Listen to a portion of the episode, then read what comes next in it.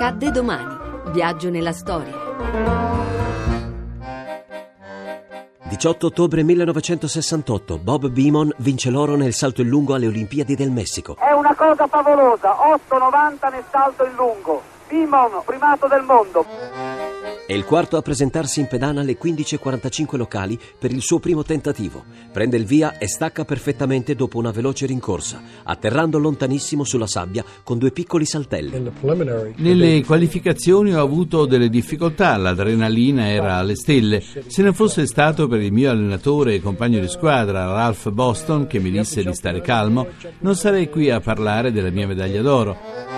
Si intuisce subito che quel salto è qualcosa di mai visto prima. Nessuno immagina che si può saltare così lontano. Infatti, con gli strumenti in dotazione, i giudici non possono calcolare l'esatta misura. C'è bisogno di molto tempo e di altri metodi. Alla fine, dopo una lunga attesa, appare sul tabellone luminoso l'incredibile risultato: 8 metri e 90 centimetri.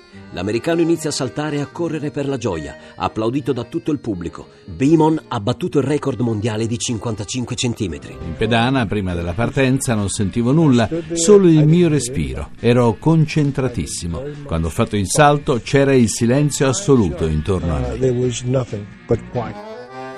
Ancora oggi quel salto è record olimpico e seconda miglior misura di sempre, superato solo 23 anni dopo da Mike Powell che sconfigge Carl Lewis in un duello tutto statunitense ai campionati mondiali di Tokyo nel 1991. Dopo un'attesa lunghissima, un mio compagno mi disse la misura in metri. Non afferrai subito l'impresa compiuta.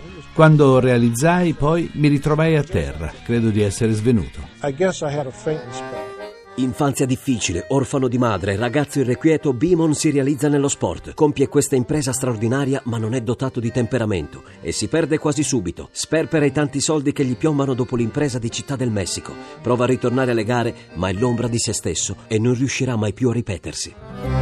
A domani da Daniele Monachella, in redazione Alessandra Rauti, le ricerche sono di Mimmi Micocci, alla parte tecnica Alessandro Rosi, la regia è di Ludovico Suppa.